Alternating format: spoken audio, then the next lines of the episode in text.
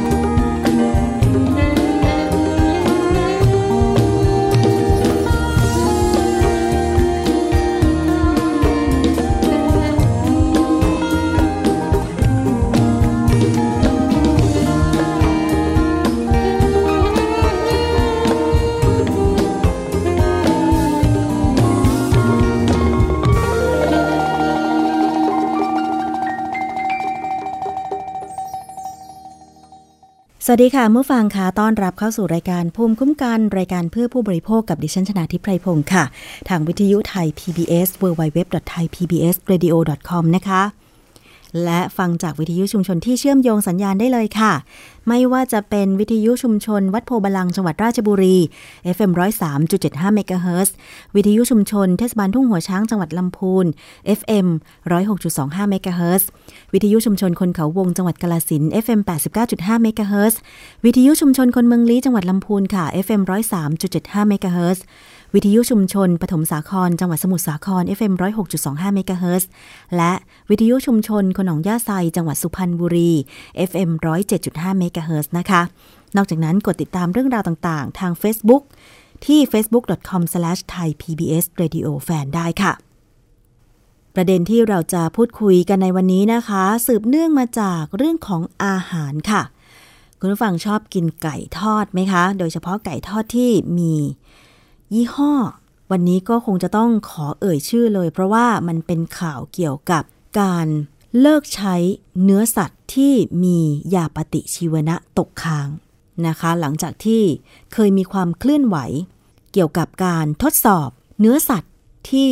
ถูกนำไปปรุงเป็นเมนูอาหารของร้านฟาสต์ฟู้ดหลาย ๆ ยี่ห้อที่เป็นยี่ห้อของต่างประเทศแล้วมีขายในไทย ได้ข่าวว่า KFC ซึ่งเป็นร้านอาหารฟาสต์ฟู้ดชื่อดังในเครือของบริษัทยำแบรนด์อิงเนี่ยนะคะ ได้กลายเป็นร้านฟาสต์ฟู้ดไก่ใหญ่ที่สุด รายที่สองในสหรัฐ ที่ประกาศแผนเตรียมยกเลิกการซื้อไก่ที่ใช้ยาปฏิชีวนะทั้งหมดค่ะ โดยให้เวลาซัพพลายเออร์จนถึงสิ้นปี 2018 เพื่อปรับตัวด้วยการยุติการใช้ยาปฏิชีวนะในไก่ ซึ่งถือเป็นส่วนหนึ่งของปัญหา แบคทีเรียดื้อยาปฏิชีวนะหรือ superbugที่กำลังกลายเป็นปัญหาใหญ่ต่อมนุษย์ในปัจจุบันค่ะ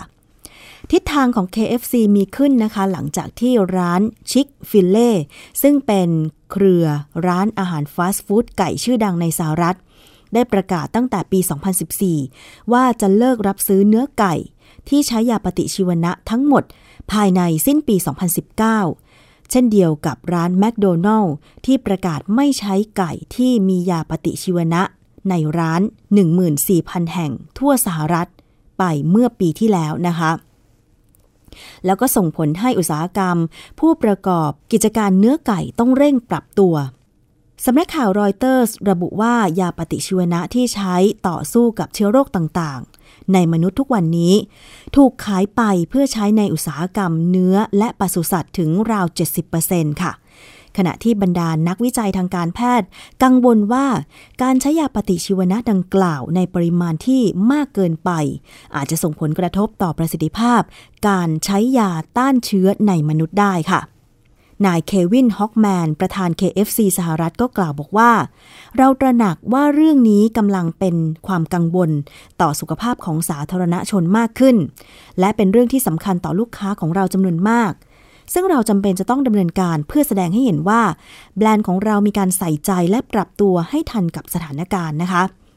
ทั้งนี้นโยบายดังกล่าวเนี่ยจะปรับใช้เฉพาะในร้าน KFC ราวๆ 4,200 สาขาในสหรัฐเท่านั้น ซึ่งครอบคลุมถึงฟาร์มไก่ราวๆ 2,000 แห่งในประเทศ และยังไม่มีนโยบายขยายไปในต่างประเทศ เพราะอะไร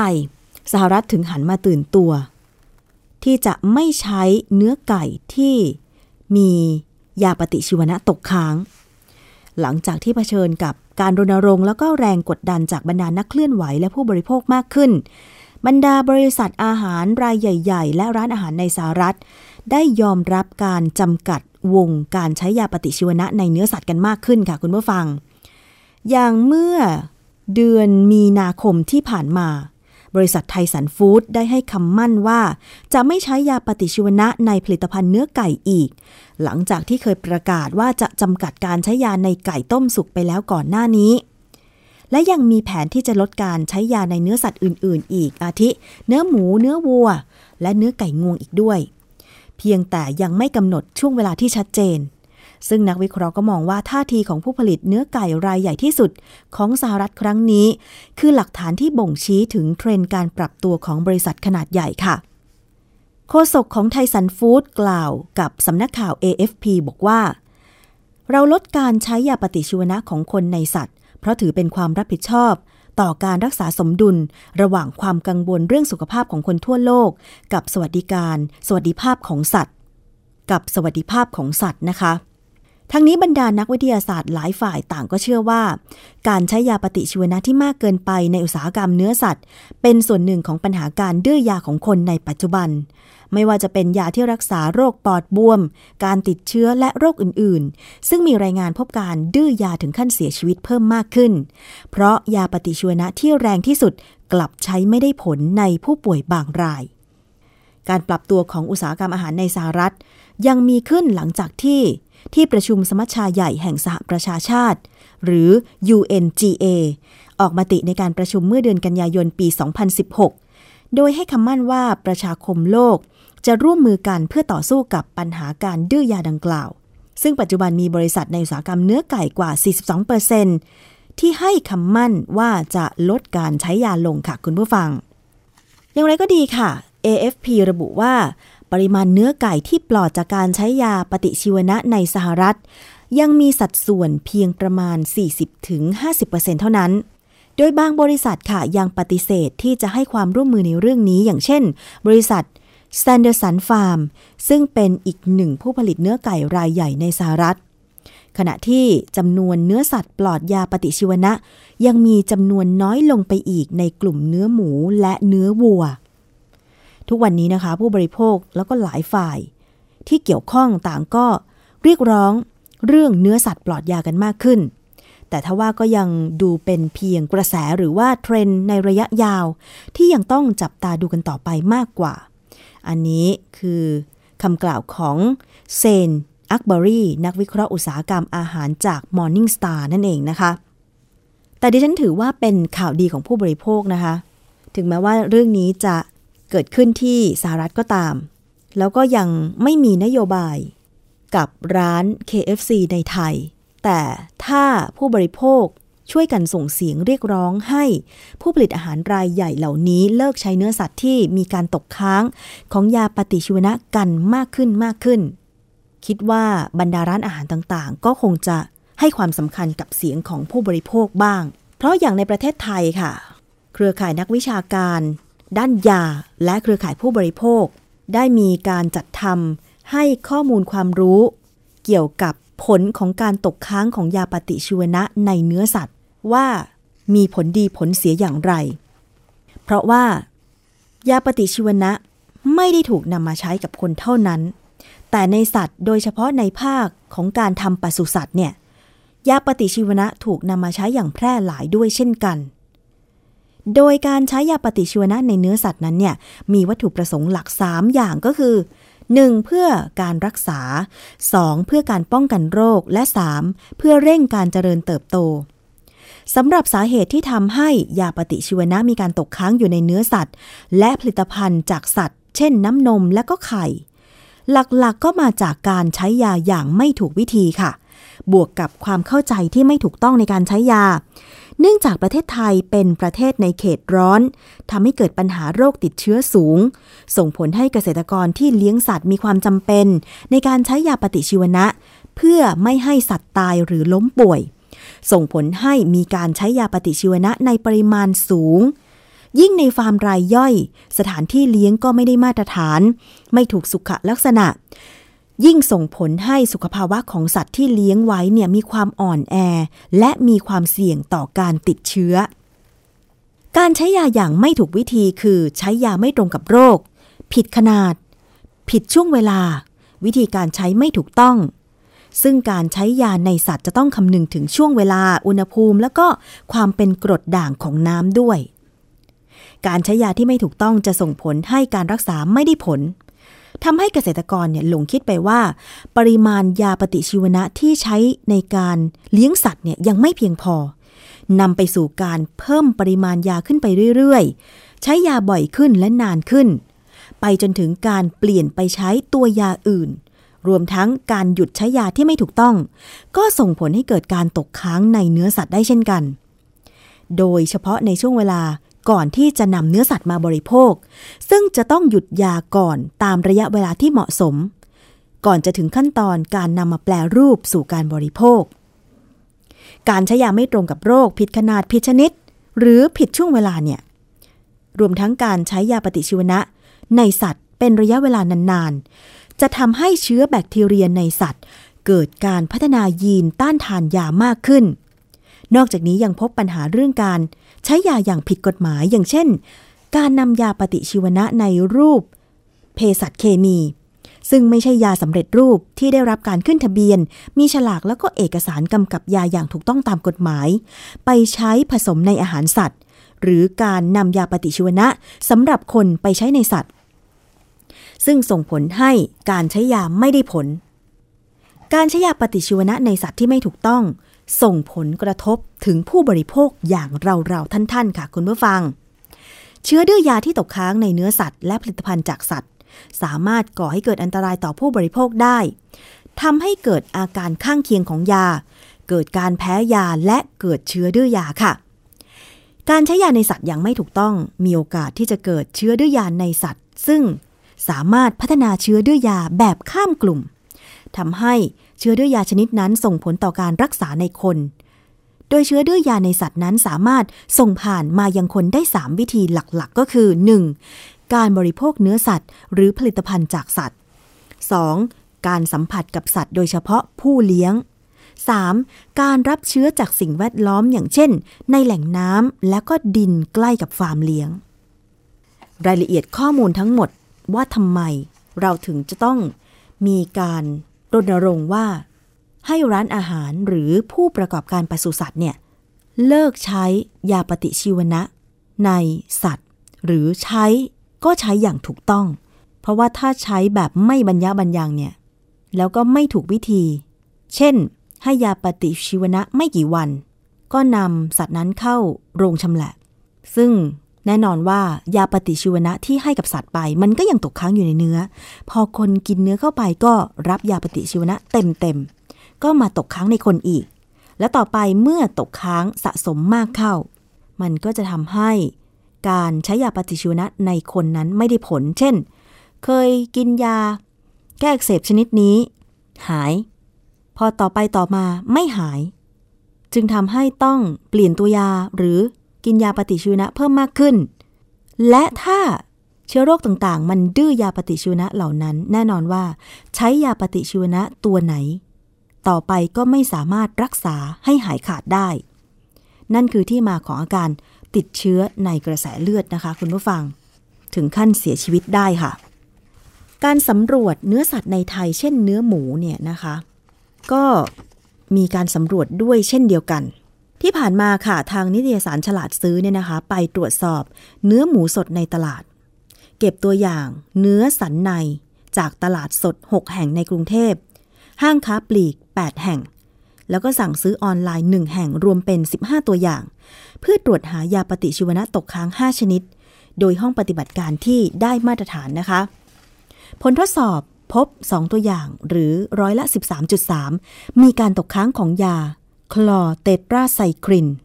ซึ่งเป็นยาที่ใช้เพื่อยับยั้งการเจริญของเชื้อแบคทีเรียค่ะ โดยปริมาณที่พบก็คือ 20.28 ไมโครกรัมต่อกิโลกรัม ในตัวอย่างเนื้อหมูจากตลาดใหม่บางแค และ 42.57 ไมโครกรัมต่อกิโลกรัม ในตัวอย่างเนื้อหมูจากตลาดยิ่งเจริญ ถึงแม้ว่า ผลการตรวจจะพบว่า สารคลอเตตาไซคลิน จะไม่เกินมาตรฐานที่ทางกระทรวงสาธารณสุขกำหนด แต่ในการแต่ในทางวิชาการแล้วเนี่ยนะคะ ปริมาณไม่ใช่สิ่งสำคัญ เพียงพบว่ามีการตกค้าง ก็อาจหมายถึงสาเหตุหนึ่งของการเกิดเชื้อดื้อยาได้เช่นกัน ซึ่งตามประกาศของกระทรวงสาธารณสุขฉบับที่ 303 พุทธศักราช 2550 เรื่องอาหารที่มียาสัตว์ตกค้าง พื่อใช้ควบคุมปริมาณการตกค้างของสารใด ๆ ที่ถูกใช้กับสัตว์ที่ถูกเลี้ยงเพื่อเป็นอาหารสำหรับมนุษย์ ข้อมูลตามบัญชีแนบท้ายของประกาศฉบับนี้กำหนดให้พบการตกค้างของยาในกลุ่ม เตตราไซคลิน ในเนื้อหมู กล้ามเนื้อ สูงสุดได้ไม่เกิน 200 ไมโครกรัมต่อ 1 กิโลกรัมก็ตาม การพบน้อยไม่ได้หมายความว่า ไม่มีการตกค้าง แม้จะพบในปริมาณ 20.28 ไมโครกรัมต่อกิโลกรัม แต่หมายถึงว่า เนื้อหมูนั้นมีการตกค้างของยาปฏิชีวนะ แล้วถ้าคนไปซื้อมากินล่ะ ก็ต้องไปตกค้างในคนอีก อันนี้สำคัญค่ะ เพราะว่า เนื้อหมูเป็นแหล่งโปรตีนอันดับต้นๆที่คนไทย นิยมซื้อมากินกันนะคะ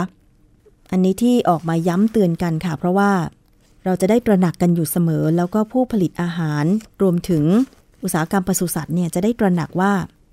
จะทำอย่างไรให้เนื้อสัตว์นั้นปลอดจากยาปฏิชีวนะ ไม่มีการตกค้าง เพื่อไม่ส่งผลกระทบในระยะยาว ต่อสุขภาพของผู้บริโภคและปัญหาเชื้อดื้อยา ซึ่งเรื่องนี้นักวิชาการด้านยาอย่างผู้ช่วยศาสตราจารย์ เภสัชกรหญิง ดร นิยดาเกียรติยิ่งอังสุลีผู้อำนวยการศูนย์วิชาการเฝ้าระวัง และพัฒนาระบบยาหรือกอพยเนี่ยนะคะ ท่านได้ให้ข้อมูล หลายต่อหลายครั้งเกี่ยวกับเชื้อดื้อยา เราไปฟังรายละเอียดเรื่องนี้อีกครั้งหนึ่งค่ะ เวลาที่เราพูดถึงปัญหาเชื้อดื้อยา เรานึกถึงอะไร เรานึกถึงคนซึ่งป่วยจากการได้รับเชื้อที่มันไม่ตอบสนองต่อยาปฏิชีวนะหรือยาต้านแบคทีเรีย ทีนี้สาเหตุที่มันมาเนี่ยมันไม่ใช่แค่เราประพฤติตัวไม่ดีอย่างเดียว มันมีปัจจัยหลายอย่าง ไม่ว่าจะเป็นเรื่องของการ ใช้ในคนเอง ไม่ว่าจะเป็นประชาชนที่ใช้ ไม่ว่าจะเป็นคนที่ขาย ไม่ว่าจะเป็นการผลิตอาหารที่มีการใส่ ซึ่งอาหารเนี่ยมันไม่ได้จำกัดแค่เนื้อสัตว์นะตอนนี้เองเนี่ยที่เราตรวจดูเนี่ยเป็นเป็นเนื้อสัตว์เป็นหลัก อาจารย์จันเพนพูดถึงเรื่องปลาคือเอ่อประมงทั้งหลายแหล่เนี่ยนอกจากปลา มีกุ้งมีอะไรด้วยเนี่ยเสร็จแล้วก็ยังมีอื่นๆอีกเช่น พืชนะเดี๋ยวนี้การปลูกพืชหลายอย่าง ก็มีการลักลอบใส่หรือใส่อย่างจงแจ้งก็ได้นะ เข้าไปด้วย แล้วในที่สุดเนี่ยปัญหาใหญ่มากที่หลายคนทั่วโลกเลยตื่นตระหนก แล้วก็ตระหนักว่ามันเป็นเรื่องสำคัญก็คือเรื่องของสิ่งแวดล้อมด้วยนะมีการตรวจเจอทั้งยาปฏิชีวนะเจอทั้งเชื้อดื้อยาสารพันธุกรรมอะไรเนี่ยตกในสิ่งแวดล้อมด้วยเหมือนกันเพราะฉะนั้นตระหนักยังไงบ้าง หลังจากที่มีการเรียกร้องทั้งนักวิชาการเนี่ยเรียกร้องก่อนเพื่อนเลยนานมากแล้ว ถ้าจะว่าไปอดีตตั้งแต่ท่านอเล็กซานเดอร์เฟลมิงที่ค้นพบยาปฏิชีวนะเพนิซิลินเนี่ยเมื่อค้นพบปุ๊บตอนท่านบรรยายได้รับโนเบลไพรส์เนี่ยบอกเลยว่าที่กลัวคือดื้อยานี่แหละ ถ้าใช้ขนาดไม่เพียงพอดื้อแน่นอน หลังจากนั้นไม่เกิน 5 ปีมีรายงานการดื้อยาเกิดขึ้น แล้วก็รายงานกันมาตลอด แต่มันเริ่มสะสมความรู้ความเข้าใจมากขึ้นว่าตอนเนี้ยผลเสียมันเยอะ เพราะทั่วโลกเองนะ องค์การอนามัยโลก จัดเรื่องสมัชชาอนามัยโลก พูดเรื่องนี้หลายครั้ง มีรายงานการเฝ้าระวังทั่วโลกนะแล้วก็มีรายงานชิ้นหนึ่งซึ่งน่าสนใจเขาทำเป็นแผนที่เลยนะ ว่าแต่ละประเทศทั่วโลกเนี่ยอัตราดื้อยาตัวไหนเท่าไหร่ ไทยเราก็มีข้อมูลเลยนะนะมีถึงขั้นประชุม High Policy Level Meeting ที่ท่านประยุทธ์ไป บรรยายในนาม G77 บวกจีเนี่ยเมื่อ 21 กันยาเนี่ยก็เอาเรื่องนี้เข้าไปในที่ประชุมเพราะฉะนั้นไม่ใช่เรื่องเล็กๆแล้วเป็นเรื่องใหญ่ ที่ว่าตระหนักเนี่ยทุกภาคส่วนต้องมาร่วมกันนะตระหนักทุกคนไม่ใช่ประชาชนโยนภาระไปให้คนอื่นอย่างเดียว ประชาชนก็ต้องตระหนักว่าเรามีส่วนทำให้เกิดปัญหาเราก็ต้องมาช่วยกันด้วย ที่เราใช้คำว่ายาต้านแบคทีเรียเนี่ยน้องๆ หลายคนอาจจะงงงๆไว้ยาต้านแบคทีเรียยาปฏิชีวนะ มันตัวเดียวกันไหมทำไมถึงมาใช้คำว่ายาต้านแบคทีเรีย เชื้อโรคเนี่ยมันมีเชื้อไวรัสอย่างใหญ่ๆนะมีเชื้อราแล้วก็มีเชื้อแบคทีเรีย ยาที่ต้านไวรัส เราก็เรียกว่ายาต้านไวรัสใช่ไหมใช้หลายๆตัวเราก็คุ้นเคยกันอยู่ยาต้านไวรัสเอชไอวีอย่างเงี้ยยาต้านเชื้อราก็พวกหิดพวกอะไรทั้งหลายแหละที่เกิดขึ้นเพราะยาต้านแบคทีเรียเนื่องจากเชื้อแบคทีเรียมันเยอะมันกลุ่มเยอะเราเจอเยอะเพราะยาต้านแบคทีเรียจึงมีจำนวนมาก แล้วก็มีมูลค่าการใช้เนี่ยมากด้วยนะเมื่อเทียบยาต้านจุลชีพทั้งหมดเนี่ย ของประเทศไทยเนี่ยครึ่งหนึ่งเป็นยาต้านแบคทีเรียเลยนะในเชิงมูลค่าปริมาณการใช้อยู่นะอันนี้ก็จะเป็นสิ่งที่เขาห่วงใยกัน ทีนี้ประเทศไทยมันก็เราไม่มีรายงานชัดๆการเฝ้าระวังโดยหน่วยงานสาธารณสุขว่ามีคนเสียชีวิตหรือบาดเจ็บจากเจ็บป่วยเนี่ยจากเชื้อด้วยยาตรงๆ แต่ว่ามันมีงานวิจัยสองชิ้นเนี่ยที่ได้ทำการศึกษา แล้วก็ได้รายงานตีพิมพ์ออกมาแล้วเนี่ยฉบับหนึ่งบอกว่า 38,000ซึ่งหลายคนบอกว่าสูงมากสูงมากน่ากลัว อีกฉบับหนึ่งล่าสุดเนี่ยปีนี้เองเพิ่งออก บอกว่าตาย 20,000 คนต่อปี ขนาดตายสองหมื่นคนก็ยังสูงอยู่เมื่อเทียบกับประเทศอื่น ๆ โดยเฉพาะสหรัฐอเมริกาหรือยุโรปทำไมทำไมถึงพูดอย่างนี้หนึ่งเขารวยกว่าเราสองระบบบริการสาธารณสุขเขาก็ดีกว่าเรา ระบบเข้มงวดเขาอาจจะเยอะกว่าเรา ประชาชนก็อาจจะ รู้ดีกว่าเราด้วย เพราะฉะนั้นการต่างๆเนี่ยก็ทำให้อัตราเราสูงขึ้นนะสิบพฤติกรรมที่มีความสุ่มเสี่ยง ที่จะทำให้เกิดเชื้อดื้อยามีอะไรบ้างนะหนึ่งที่เข้าไปสำสำสำรวจมาด้วยนะในชนบท ซื้อยากินตามคนอื่น เขาบอกว่าดีฉันก็ไปซื้อกินนะ กินแล้วพอพออาการดีขึ้นหยุดหยุดกินนะ แล้วก็เคยได้รับจากแพทย์มาหรือบุคลากรมาก็ไปซื้อใหม่เมื่อเป็นอาการ ที่เชื่อว่าคล้ายกันบ้างหรืออมยาอมมีปฏิชีวนะ ซึ่งเราบอกว่าอันนี้ไม่ได้ผลเลยแล้วทำให้ดื้อด้วย แกะแคปซูลมาโรยแผลก็มีต่างๆเนี่ยรวมทั้งเอาไปผสมในอาหารก็มีด้วยนะอันนี้ก็มีหลายมีอย่างน้อยสิบพฤติกรรมที่เป็นสาเหตุทำไมเราถึงเข้ามาห่วงใยอยากจะพูดตรงนี้นิดนึงว่า หลายคนบอกว่าโอ้ยการดูแลการเลี้ยงสัตว์เนี่ยเป็นไงถ้าต้องทำอย่างถูกต้องไม่ใช้ยาคุณต้องดูไฮยีนต้องดูระบบฟาร์มอย่างดีมันแพง พงมาก แต่เมื่อคำนวณถึงความคุ้มค่าจากความสูญเสียจากผู้ที่ติดเชื้อดื้อยาแล้วต้องไปรักษาเนี่ยประเทศไทยเนี่ยเขาคำนวณไว้ว่าสูญเสียเนี่ยอย่างน้อย 46,000 ล้านบาทต่อปีเลย สูญเสียจากปัญหาดื้อยาจากขาดงานนอนโรงพยาบาลยาวขึ้น ใช้ยาแพงขึ้นทั้งหลายแหล่เนี่ยอยู่เมื่อเทียบกับสิ่งที่เราจะต้องทำให้ดีขึ้นเนี่ยอาจจะต้องมาชั่งน้ำหนักกันให้มากขึ้นนะมาอีกประเด็นหนึ่งซึ่งหลายคนก็อาจจะรู้สึกว่าเอ๊ะแล้ว ปัญหาที่มันใช้ไม่ถูกเนี่ยมันใช้กับคนแล้ว มันก็ไปใช้ไม่ถูกกับสัตว์ด้วย เช่นเอาไปใช้น้อยๆไปอะไรต่างๆ ขอบอกว่ากฎหมายของกระทรวงเกษตรออกมาแล้วว่าห้ามใช้ยาปฏิชีวนะขนาดน้อยๆ เป็นสารเร่งการเจริญเติบโตนะกฎหมายห้ามแล้วเมื่อปี 2558 ประเด็นก็คือว่าการเฝ้าระวังจะเป็นยังไงนะเฝ้าระวังจะเป็นยังไงมาก เพราะฉะนั้นการที่เอายาปฏิชีวนะหรือยาต้านแบคทีเรียเนี่ยไปใช้ ในเรื่องของการเกษตรเนี่ยหรือแม้แต่ใช้ในคนก็ตามเนี่ยสิ่งที่เราควรจะต้องย้ำเตือนและช่วยกันกระตุ้นก็คือว่าการเฝ้าระวังเป็นเรื่องสำคัญ เฝ้าระวังอะไรบ้าง เฝ้าระวังการใช้ใช้เกินไหมการใช้ยาปฏิชีวนะมากเกินจะทำให้เกิดความสุ่มเสี่ยงที่จะทำให้เกิดเชื้อดื้อยามากด้วยนะมันมีความสัมพันธ์กันเลยพูดง่ายๆนะหนึ่งใช้เกินไหมสองเฝ้าระวังว่า มีการใช้ในทางที่ผิดด้วยหรือเปล่า อาจจะมีงานวิจัยหรืออะไรก็แล้วแต่ขึ้นมา และสามคือเฝ้าระวังการดื้อยาเฝ้าระวังการดื้อยาทั้งในโรงพยาบาล และทั้งในภาคการเกษตร หรืออุตสาหกรรมหรือสิ่งแวดล้อมก็ตามเนี่ยแต่ผลสุดท้ายเนี่ยเป็นไงฮะที่เราจะเห็นผลกระทบต่อคนก็คือว่าเราจะไปเจอโรงพยาบาลจะเหมือนกระโถนท้องพระโรงป่วยทั้งหลายแหล่ที่เกิดจากสาเหตุใดๆมันจะไปจบอยู่ที่โรงพยาบาล ด้วยอาการที่ใช้ยาที่เคยใช้เราไม่ได้ผล หลักการก็คือต้องย้ำว่ายาปฏิชีวนะเนี่ยเป็นยาอันตราย ไม่ควรจะไปซื้อใช้กินด้วยตัวเอง ร้านชำเนี่ยนะหรือขอยอสองเนี่ยไม่อนุญาตให้ใช้ให้ขายยาปฏิชีวนะได้ เพราะฉะนั้นการขายในร้านชำหรือร้านค้าอื่น ๆ สะดวกซื้อใด ๆ ที่ไม่มีใบอนุญาต ขายยาอันตรายเนี่ยนะ ถือว่าเป็นการทำผิดกฎหมาย เรากำลังอยากจะกระตุ้นรณรงค์เรื่องนี้ว่าเราไม่ควรจะไปซื้อ แล้วก็สุดท้ายคือเฝ้าเรื่องการกระจายเป็นเรื่องสำคัญ เส้นทางเดินจากนำเข้า จากนำเข้าสู่โรงงานผลิตหรือสู่การกระจายสู่อะไรก็แล้วแต่เนี่ยไปจนถึงเกษตรกรไปจนถึงผู้ใช้เนี่ยหรือแม้แต่ไปสู่การส่งออกด้วยซ้ำเนี่ยต้องมีการติดตามเฝ้าระวังที่ครบวงจรค่ะ นั่นคือ ผู้ช่วยศาสตราจารย์เภสัชกรหญิง ดร นิยดาเกียรติยิ่งอังสุลีนะคะ ผู้อำนวยการศูนย์วิชาการเฝ้าระวัง และพัฒนาระบบยา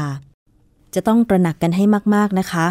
ถึงแม้ว่าจะยังไม่เห็นผลกันในวันนี้ทันทีทันใด แต่ว่าสถิติของผู้ป่วยของคนไทยที่แต่ละปี ติดเชื้อแบคทีเรียที่ดื้อยาเนี่ยนะคะ มีประมาณ 88,000 คน และเสียชีวิตจากเชื้อดื้อยาปีละ 20,000ถึง38,000 คน อันนี้มันสร้างความสูญเสีย ทั้งทางด้านเศรษฐกิจ และบุคลากรของชาติด้วย สาเหตุการเกิดเชื้อดื้อยาก็เกิดจากพฤติกรรมการใช้ยาต้านแบคทีเรีย หรือยาปฏิชีวนะพร่ำเพรื่อ ใช้ไม่ถูกกับโรค ใช้ไม่จำเป็น ใช้ไม่ถูกวิธีไม่ถูกขนาด แล้วก็มาจากอาหารอย่างเนื้อสัตว์ที่กินไป โดยที่มียาปฏิชีวนะตกค้างนี่แหละค่ะ มันบวกกันเลยทำให้คนหรือผู้บริโภคได้รับผลกระทบเต็มๆ ช่วงนี้เราพักรายการกันครู่หนึ่ง ฟังเพลงแล้วเดี๋ยวช่วงหน้า มีเรื่องอื่นมานำเสนอกันต่อนะคะ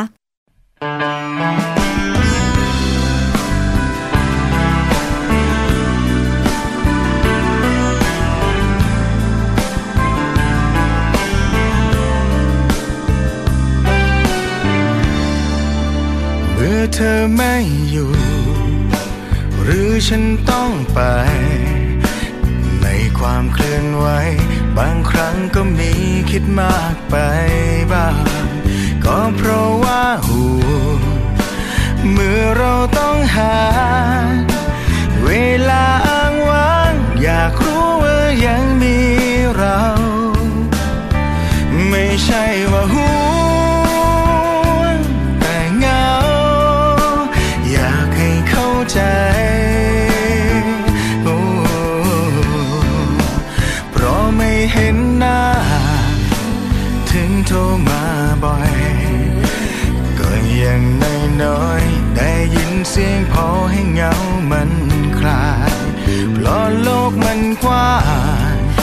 ะทางมันแสนไกล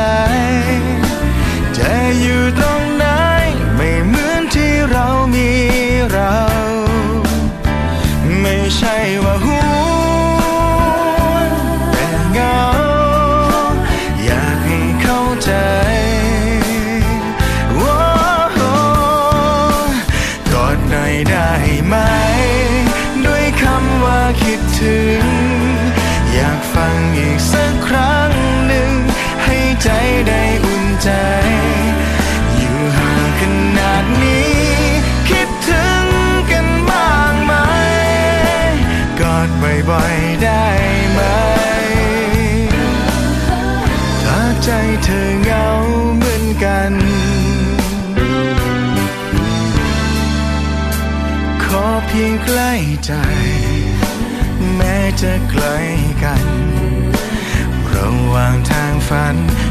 น้อยฉันยังมีเธอเติมใจ ไม่นานจะมา เห็นหน้าใกล้ๆจะกอดเธอไว้ ให้เหมือนกอดแรกของเรา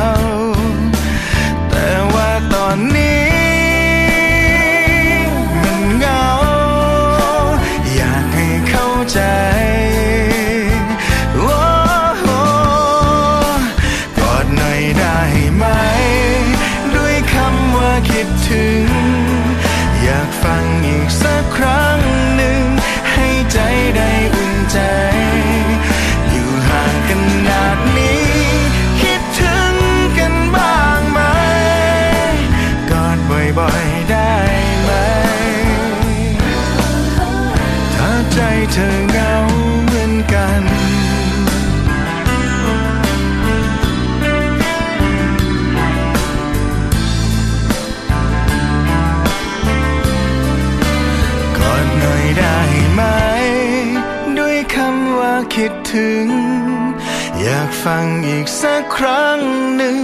ให้ใจได้อุ่นใจ อยู่ห่างขนาดนี้ คิดถึงกันบ้างไหม กอดบ่อยๆได้ไหม ถ้าใจเธอเหงาเหมือนกัน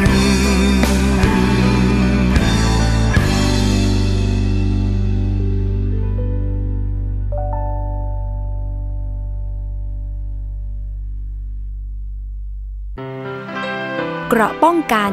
เพื่อการเป็นผู้บริโภคที่ฉลาดซื้อ และฉลาดใช้ ในรายการ ภูมิคุ้มกัน กลับเข้าสู่รายการภูมิคุ้มกันรายการเพื่อผู้บริโภคกับดิฉันชนาทิพไพรพงษ์ทางวิทยุไทย PBS www.thaipbsradio.com และรับฟังจากวิทยุชุมชนที่เชื่อมโยงสัญญาณในขณะนี้นะคะ มาถึงนานาสาระกันบ้างค่ะ วันนี้คุณยศพรพยุงสุวรรณจะนำเสนอในเรื่องของเลือกและล้างผักอย่างไร ให้ปลอดภัยไร้สารเคมีตกค้างนะคะ ไปฟังกันค่ะ นานา สาระค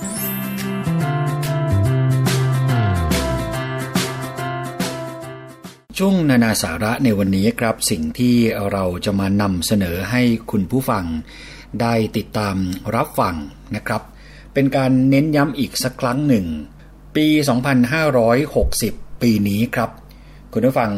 ยังจำได้ไหมครับว่ากระทรวงสาธารณาสุขเขาประกาศ ให้เป็นปีแห่งการบริโภค ผักผลไม้ปลอดภัยนะครับ เน้นย้ำกันอีกครั้งหนึ่งเพื่อกระตุ้นเตือนให้คุณผู้ฟังในฐานะผู้บริโภค และก็รวมไปถึงร้านค้าร้านรวงต่างๆ ที่ ประกอบธุรกิจ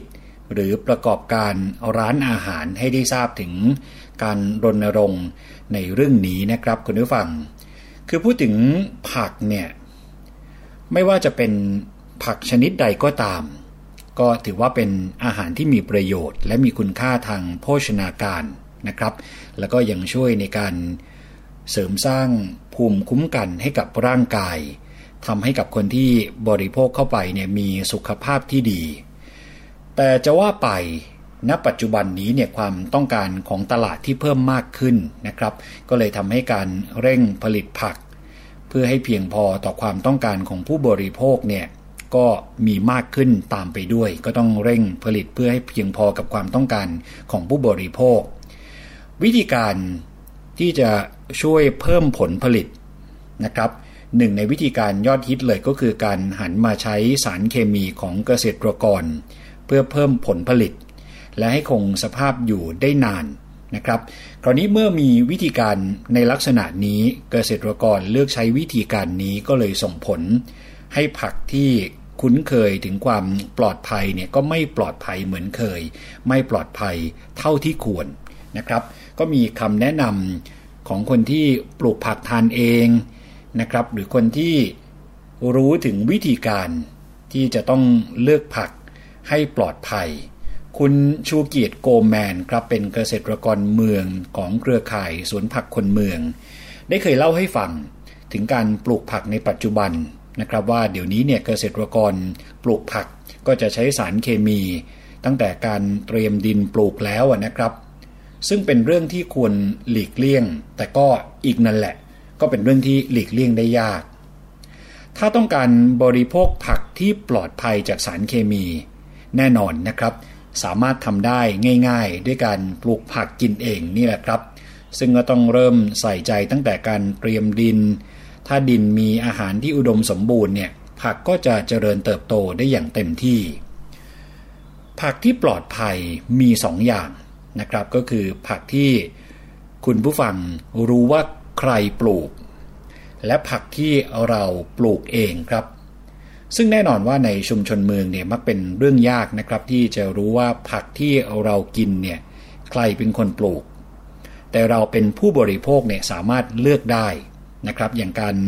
เลือกปลูกผักกินเอง แม้ว่าพื้นที่ที่อาศัยเนี่ยจะน้อย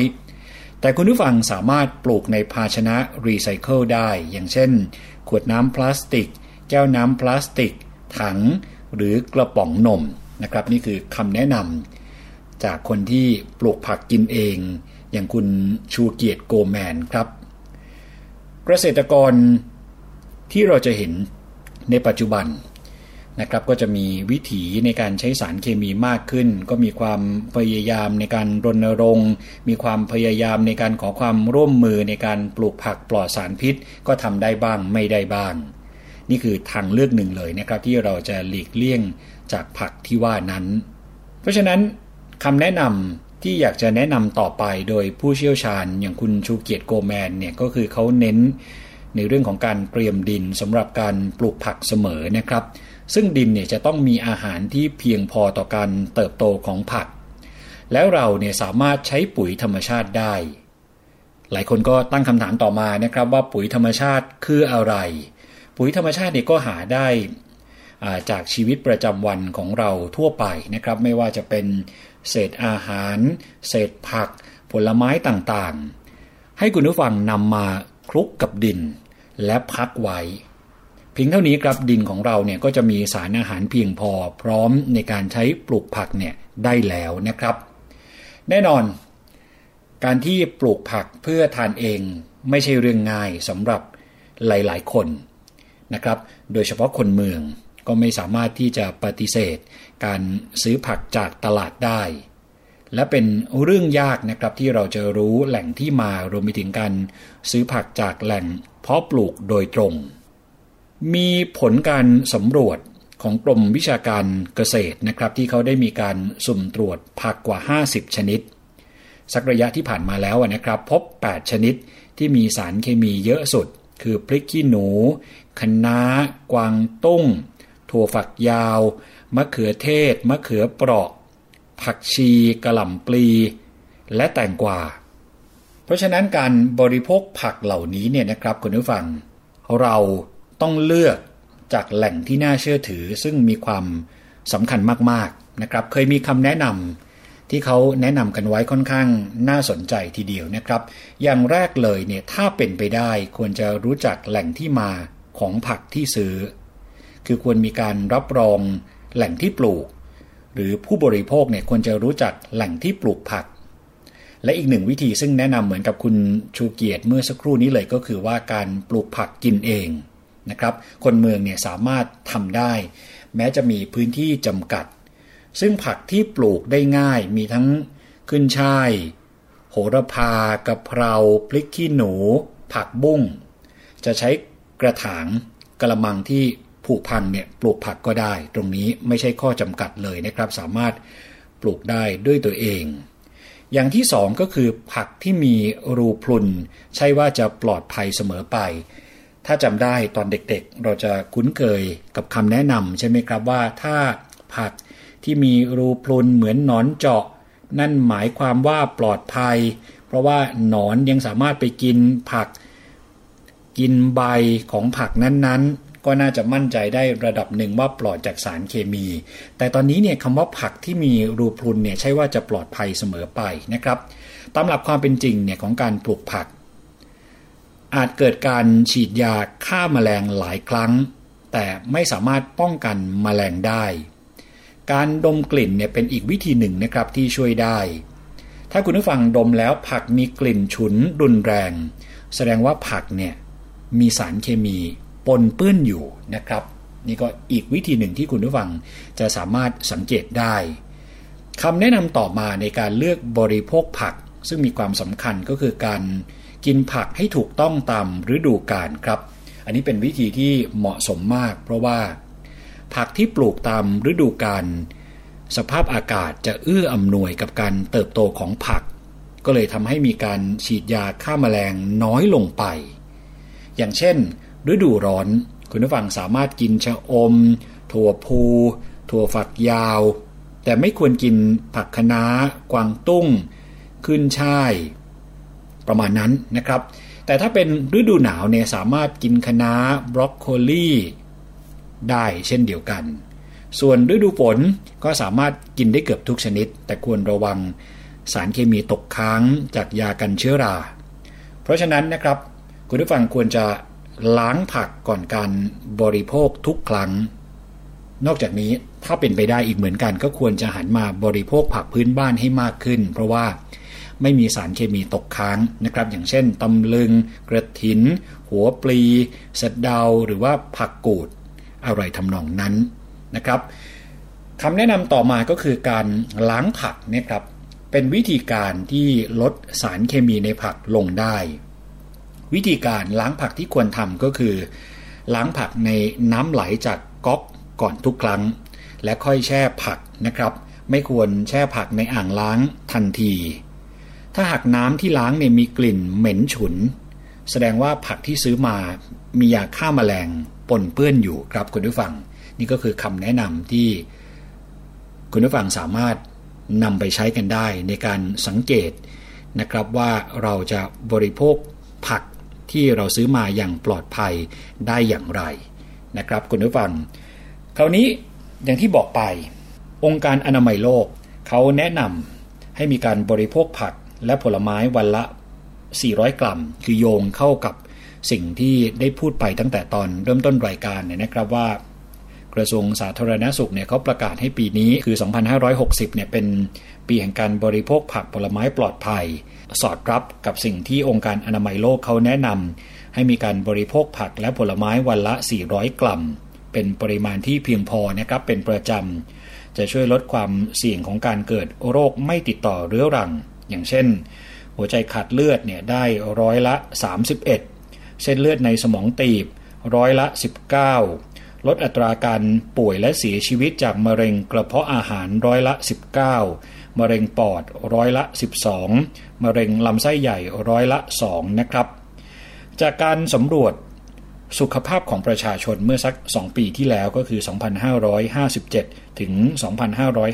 2558 ใน 21 จังหวัดเนี่ยครับ เขาพบว่าคนไทยอายุ 15 ปีขึ้นไป มีเพียง 1 ใน 4 เท่านั้นที่ทานผักและผลไม้อย่างเพียงพอนะครับ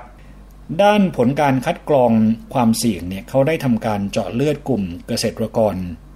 ที่เป็นคนที่สัมผัสสารเคมีกำจัดศัตรูพืชของสำนักโรค จากการประกอบอาชีพและสิ่งแวดล้อมของกลุ่มควบคุมโรค เฉลี่ย 5 ปีย้อนหลังนะครับตั้งแต่ปี 2555 ถึง 2559 อยู่ที่ร้อยละ 33 และในปี 2559 อยู่ที่ร้อยละ 37 จะเห็นได้เลยนะครับว่าเกษตรกรมีความเสี่ยงและไม่ปลอดภัยจากการสัมผัสสารเคมีสูงขึ้น เนื่องจากมีการใช้สารเคมีกำจัดศัตรูพืชในผักและผลไม้มากขึ้น ก็เลยทำให้ผักผลไม้ที่ขายในท้องตลาด มีสารเคมีตกค้างเพิ่มมากขึ้นด้วย นี่คือสิ่งที่เขาสำรวจแล้วก็ข้อมูลทั้งหมดนี้เนี่ยก็เชื่อมโยงถึงกัน นะครับ คราวนี้มาปิดท้ายกัน เน้นย้ำอีกสักครั้งหนึ่ง เพื่อความปลอดภัยนะครับ เพื่อลดการตกค้างของสารเคมีในผักและผลไม้อย่างง่ายๆ ที่คุณผู้ฟังในฐานะผู้บริโภคจะสามารถทำได้ ก็คือการล้างผักและผลไม้ก่อนการรับประทานนะครับ อย่างแรกเลยที่จะแนะนำก็แนะนำไปแล้วเมื่อสักครู่นี้ก็คือการล้างน้ำไหลผ่านครับ ซึ่งเป็น วิธีที่เหมาะสมเป็นวิธีที่สะดวก ผู้บริโภคเนี่ยสามารถปฏิบัติได้ทุกสถานที่ที่มีน้ำที่มีก๊อกน้ำสามารถทำได้เลยนะครับ ขั้นตอนต่อมาของการล้างก็ควรจะแกะกลีบ ใบ และตัดส่วนที่ไม่รับประทานเนี่ยออกไป หรือเคาะดินออกจากรากก่อนนำไปล้างนะครับ แล้วก็ใช้ความแรงของน้ำเนี่ยพอประมาณ แล้วก็เป็นน้ำไหลอย่างที่ บอกมานะครับ คุณผู้ฟังควรจะคลี่ใบผัก แล้วถูไปมาบนผิวใบของผักผลไม้นานๆนะครับประมาณสัก 2 นาที วิธีนี้จะช่วยลดสารพิษได้ร้อยละ 25 ถึงร้อยละ 65 ครับ นอกจากนี้ครับพัตตาคารร้านอาหารหรือผู้บริโภคที่ซื้อผักมาในปริมาณมาก การใช้น้ำไหลเนี่ยก็อาจจะสิ้นเปลือง ก็มีทางเลือกอื่นเช่นเดียวกันนะครับสำหรับ พัตคารหรือว่าร้านอาหารหรือผู้บริโภคที่ซื้อผักมาในปริมาณที่มาก อย่างแรกเลยก็คือให้คุณผู้ฟัง ล้างด้วยผงฟูหรือเบกกิ้งโซดา โดยผสมผงฟูครึ่งช้อนโต๊ะกับน้ำ 10 ลิตร แช่ผักผลไม้ทิ้งไว้ 15 นาที แล้วล้างด้วยน้ำสะอาดครับ วิธีนี้จะช่วยลดสารพิษได้ร้อยละ 95 หรือล้างด้วยน้ำส้มสายชู 1 ช้อนโต๊ะผสมกับ น้ำ 4 ลิตร แช่ผักทิ้งไว้ 10 นาทีครับ แล้วล้างด้วยน้ำสะอาด วิธีนี้จะช่วยลดสารเคมีได้ร้อยละ 60ถึง84 ซึ่งวิธีนี้เนี่ยนะครับยังสามารถใช้ล้างไข่พยาธิในผักสดได้อีกด้วย โดยปริมาณสารพิษตกค้างที่ลดลงเนี่ยจะขึ้นอยู่กับชนิดของสารเคมี และปริมาณผักผลไม้ในแต่ละครั้ง ของการล้างด้วยนะครับคุณผู้ฟังนี่ก็เป็นคำแนะนำที่วันนี้นานาสาระมานำเสนอให้คุณผู้ฟังได้ติดตามรับฟังกันนะครับ ก็หวังว่าน่าจะทำให้คุณผู้ฟัง รับประทานผักและผลไม้อย่างปลอดภัยมากขึ้นนานาสาระต้องขอขอบคุณข้อมูลดีๆนะครับ จาก สำนักงงานกองทุนสนับสนุนการสร้างเสริมสุขภาพ หรือว่าสสสครับรวมไปถึงข้อมูลดีๆ จากกระทรวงสาธารณาสุขด้วยครับ วันนี้ผมยศพรพยุงสุวรรณและทีมงานต้องขอตัวลาไปก่อน สวัสดีครับ หน้าหน้า สาระ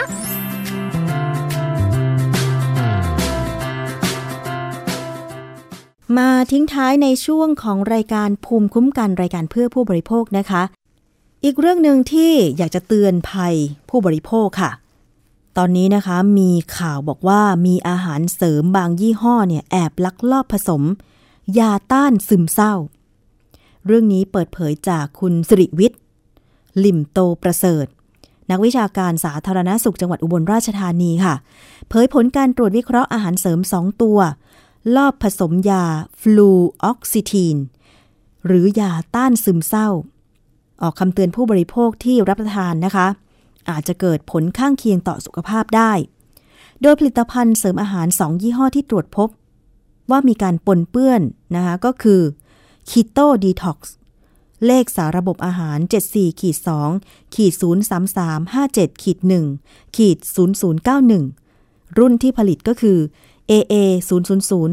308 ผลิตโดยบริษัท สยาม Health and Beauty Care จำกัด อีกยี่ห้อหนึ่งก็คือผลิตภัณฑ์เสริมอาหาร ชื่อ c o l i p o 8 Dietary Supplement Product ชื่ออาจจะยากหน่อยแต่ว่าเรียกง่าย ๆ ก็คือ c o l i p o 8อันนี้ก็ตรวจพบว่ามีการลักลอบผสม ยาฟลูออกซิทีนหรือยาต้านซึมเศร้า ลิตโดยบริษัท Nature Nutri จำกัด ยาฟลูออกซิทีนเนี่ยเป็นยาแผนปัจจุบันใช้ต้านอาการซึมเศร้า ต้องจ่ายโดยแพทย์ผู้ชำนาญเท่านั้น ตัวยามีผลข้างเคียงทำให้เบื่ออาหาร เมื่อนำไปใช้ไม่ถูกจะมีโทษค่ะทำให้ผู้ที่ได้รับยานั้น มีอาการคลื่นไส้ มีผลต่อการมองเห็น ปวดท้อง แน่นหน้าอก และอาจจะถึงขั้น หัวใจล้มเหลวเสียชีวิตได้ อ๋อ สองยี่ห้อนี้ที่ลักลอบผสมยาต้านเศร้าเพื่อ หวังผลข้างเคียงจากยาก็คือทำให้ผู้ที่ทานนั้นเนี่ย เบื่ออาหาร เมื่อเบื่ออาหารแล้วก็ไม่กินไม่กินก็ไม่อ้วนทำให้น้ำหนักลด อย่างนี้นี่เอง แต่ว่าเมื่อเราไม่รู้กินไปมากๆ ก็จะมีผลทำให้คลื่นไส้ มีผลต่อการมองเห็นอาจจะตาพร่ามัว ปวดท้องแน่นหน้าอกอาจถึงขั้น หัวใจล้มเหลวได้ เพราะฉะนั้น ดิฉันว่าอย่าไปทานเลยค่ะ ผลิตภัณฑ์เสริมอาหารต่างๆ ที่บอกว่าควบคุมน้ำหนักได้ พอหลายคนเคยทดลองกินไป แล้วก็เบื่ออาหารน้ำหนักลดจริง ก็เลยเชื่อว่ามันได้ผล แต่จริงแล้วเนี่ย ได้ผลก็คือได้ผลต่อหัวใจนะคะ